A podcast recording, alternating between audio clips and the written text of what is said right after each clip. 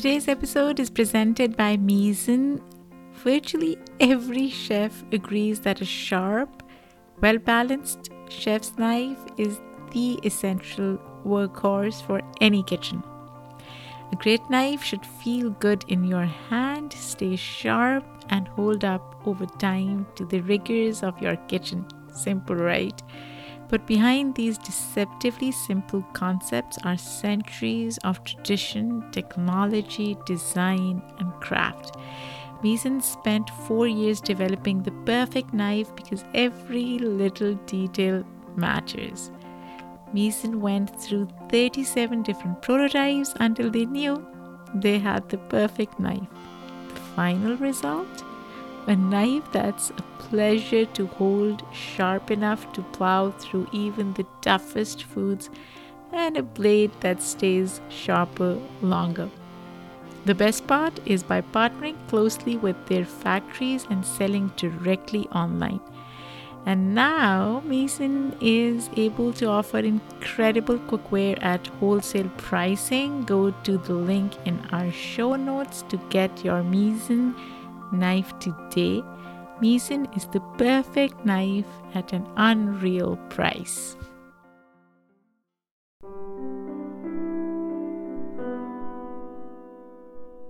In many ways, it feels like we are in the age of representation.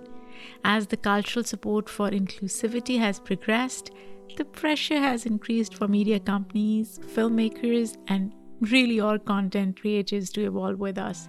Netflix, Marvel, and HBO are just a few companies that have released shows and movies that promote diverse storytelling in recent years. We are seeing lead characters who are people of color, LGBTQ, immigrants, and other historically underrepresented identities. And more than that, many of these stories avoid the trap of one dimensionality. Why? Because they are created by people who've experienced these stories themselves.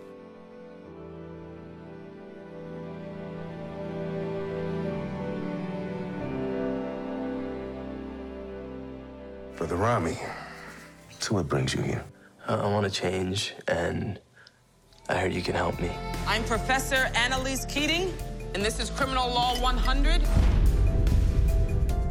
or as I prefer to call it, How to Get Away with Murder. I spent my entire 20s with a dude that I'm not even gonna end up with. Sometimes I don't know what we're doing. I don't want to just sit on the couch with you for the rest of my life. You want to break up with me? I'm not ready to talk about this. You said I want to talk. We are not about to be the black couple fighting in Rite Aid. I mean, maybe I'm not satisfied. It's definitely a huge step forward but there's still a lot of work to do, right?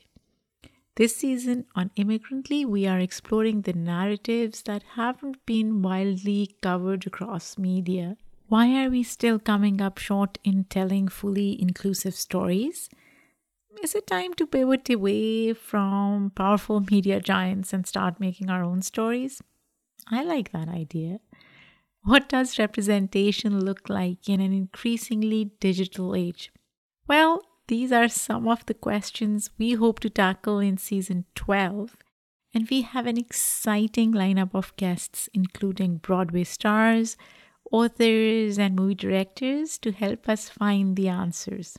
But before we dive into this new theme, we thought we should look at how we have explored media representation on Immigrantly in the past.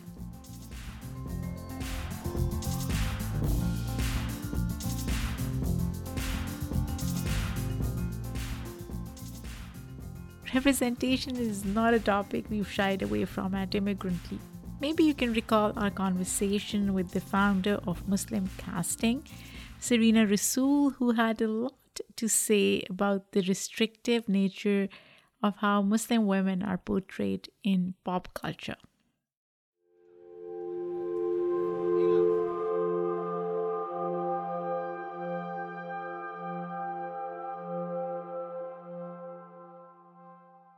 So, Serena, when it comes to Muslim representation, especially Muslim women, what are some of the nuances of experiences that you would like to see portrayed on the big screen? Oh, so many. You know, um, I would love to see women that, especially Muslim women that are just living their day to day lives. And we don't have to be hypersexualized and we don't have to be fetishized and don't have to be the characters that are coming up now that we're starting to see.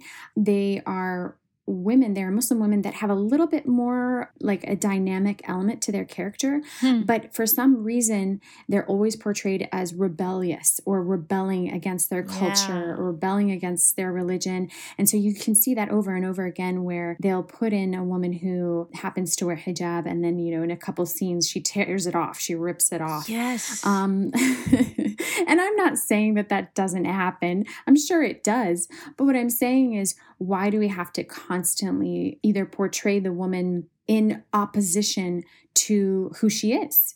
Uh, or who she may be, or who, what she may believe. And instead, I'd love to see a woman that, you know, is playing a full three dimensional character Hmm. and just so happens to be Muslim, right? Just so Right. happens that she might wear hijab or she might not. It just so happens that she has this culture and this way of life that she believes in. She doesn't necessarily have to embrace everything about it because who does? But who uh, is not always rebelling against the machine into these like Western paradigms of, of oppression.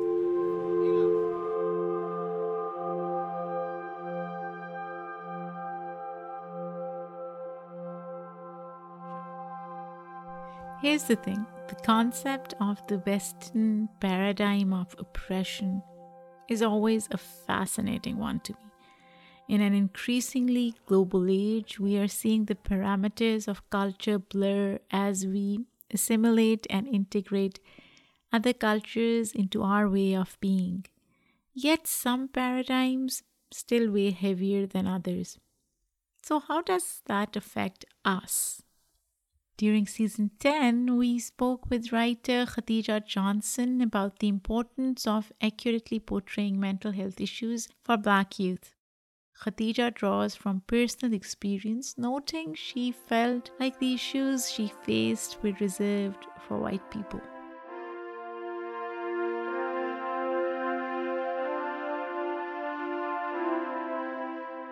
So I got my first anxiety attack over not doing my homework. and my parents were like very strict on grades, and my grades were mm-hmm. always high, but mm-hmm. I just hated doing homework with a passion. So I basically navigated that by calculating my way around how what I needed to do for tests, but and completely avoiding homework. But I like to see that reflected in media because what could I add to this conversation? Because a lot of a lot of mental health is spoken about when you're talking about like, okay, you are a white person doing all these different things and they're able to give you the realities and excuses for it. And I'm mm-hmm. like, not to say that those things don't exist and they're not valid. They're 100% valid, but where is where's that grace for me? What does that look like?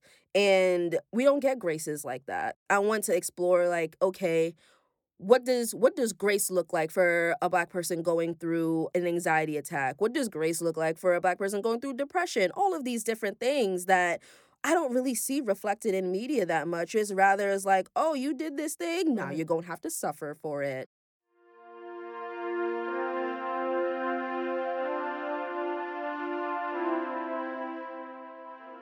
This goes back to what Serena was saying about telling full stories, right? It's funny because life is full of nuances. As people, we are filled with complexities and all sorts of contradictions. But underneath the nitty gritty differences, we are united by the comfort of being seen. There's a great comfort in seeing your experience reflected back to you through the perspective of someone else which is exactly why we need to push for more inclusion in the mainstream. I'm sure you'll agree with me that in an increasingly digital age, we can't deny the enormous influence that the popular media has on the way we perceive ourselves and others. And this is a great segue into our conversation with Majo Molfino, author of Break the Good Girl Myth. Now, Maho raises a very important question. Listen carefully. How do media depictions affect our psyche, and thus, how we see ourselves and the world around us.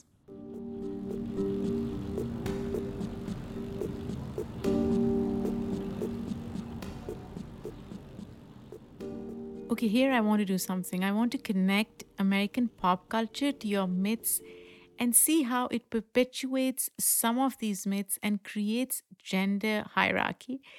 Because to be honest, in my mind, American pop culture can sometimes mess up with our psyche and create these narratives which are harmful to creating a more just and equitable society for everyone. I love this question.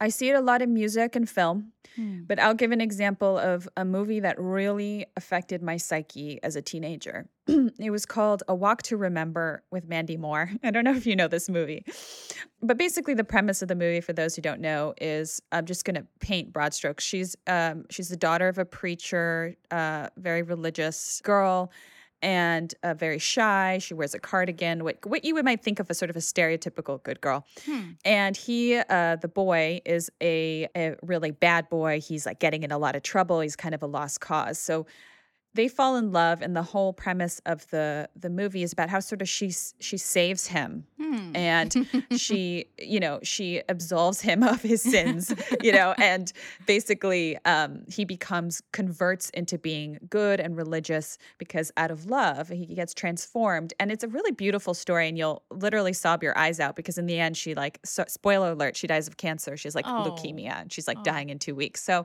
you're like you're crying and you're feeling all these emotions and but when I was watching this as a 15 year old, yeah. I identified with her. And I thought to myself, that's what I need. I need a boy like that. I know it's hilarious that I can save, you know, that I can convert a bad boy that I can make good and wholesome again. And so that's exactly who I got. You know, I dated um, a boy in high school who at age 16 took my virginity away mm. took hmm. my virginity's even awful language. I had sex with him for the first time. And and he cheated on me. He was a bad boy so i got burned. And then my boyfriend in college was the one with the tattoo i told you about. Oh my god. he also cheated on me oh. got burned. So i feel like i went through some you know i went Terrible through some rough yeah. patches. Yeah yeah yeah but do you think Majo it has to do with how women are conditioned. Like, you know, you have to help others. It is so unfortunate, but I see it all the time. And I see it in our culture a lot. Like, you know, elders or parents, especially mothers, will say things like, oh, you know, uh, you can change people through good behavior and mm-hmm. which is such a bs because it doesn't happen it doesn't happen no doesn't you get happen. burned you get you burned. get burned exactly. and then you you come out with battle scars and baggage into your next relationship you have to heal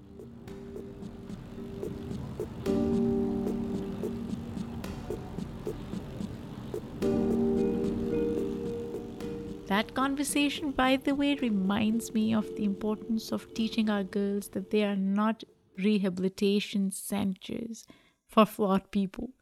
And by seeing that message portrayed over and over again through characters from different backgrounds, we can continue to create that cultural shift. That's why I deeply appreciate shows like, and wait for it, Ramy. Now, if you are a long-time immigrant listener, you know that we love Ramy. But it's the perfect example of deconstructing the concept of universal experiences through the lens of different characters whose identities are equally unique and intertwined in telling ways. Way back in season 8, we sat down with one of the show's brilliant writers, Maytha Alhassen Maytha revealed the way that the writing team weaved nuance into the storylines of the characters.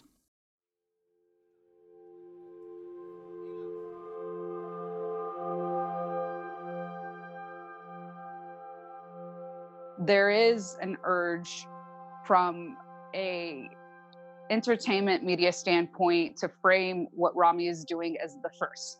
Clearly, we've right. had characters that have been Muslim, that have been Arab, but we haven't had the opportunity to see a family that, especially, I'm going to just narrow it down to the specificity of what he is trying to show through a universal story, which is this is an Egyptian Muslim mm. family in Jersey, and all those categories matter. But he's using that specificity and harnessing it to tell a story that is about a universal journey with faith. Now, yeah. I see Christian African immigrants say they relate so deeply to this story because yeah. of the conversation around faith, the dynamics within the family, and even some of the stuff that we talk about in season two around jealousy and the evil eye. And Maytha, to show's credit, it does bring magnifying glass to these issues, but then lets audiences decide like without being judgmental, right? Because in the past, we've seen Muslim characters where, as I said, they are either martyr or terrorist. They are facilitating a protagonist within that story. And they are always shade of black and white, mm-hmm. right? In this story, we see so many characters that are on like a spectrum of gray, even with the mother, sister, Ramy himself. And that's what I really liked about the show because there are some aspects of Maysa, the character's life, that I can relate to. And I know maybe in another 10, 15 years, I could relate to it more, right? This show does speak to nuances of being a typical millennial, someone who doesn't really stand out by looks or affiliates, but is discovering different facets of his identity, including his religious identity. So I want to talk a little bit about that.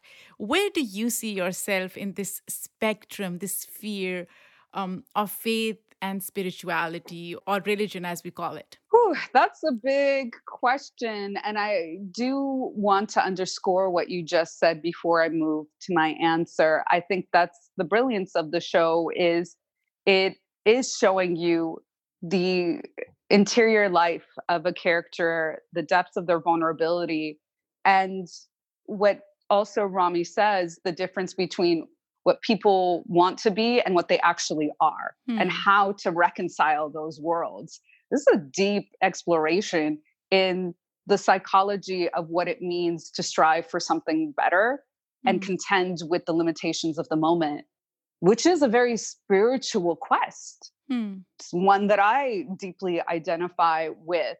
And I appreciate you being able to see that intervention that he is making in the show with all the characters.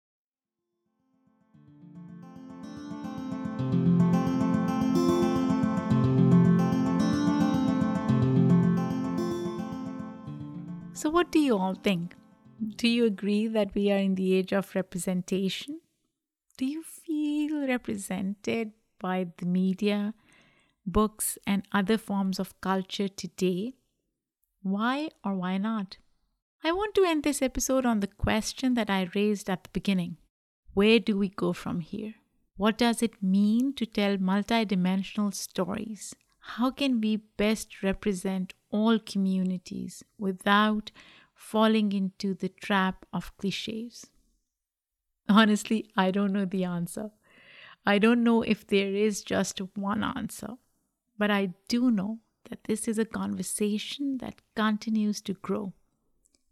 As we enter an increasingly digital age, it's more important than ever to have these diverse conversations. And that is exactly what you can expect from us. This season, we are truly going to dissect representation. Our hope is that you leave each episode with a fresh perspective on what it means to be represented and why it isn't necessarily a one size fits all discussion. Stay tuned for these fabulous conversations. I am so excited for you to hear them. I am your host, Saadia Khan, and you're listening to Immigrant Immigrantly.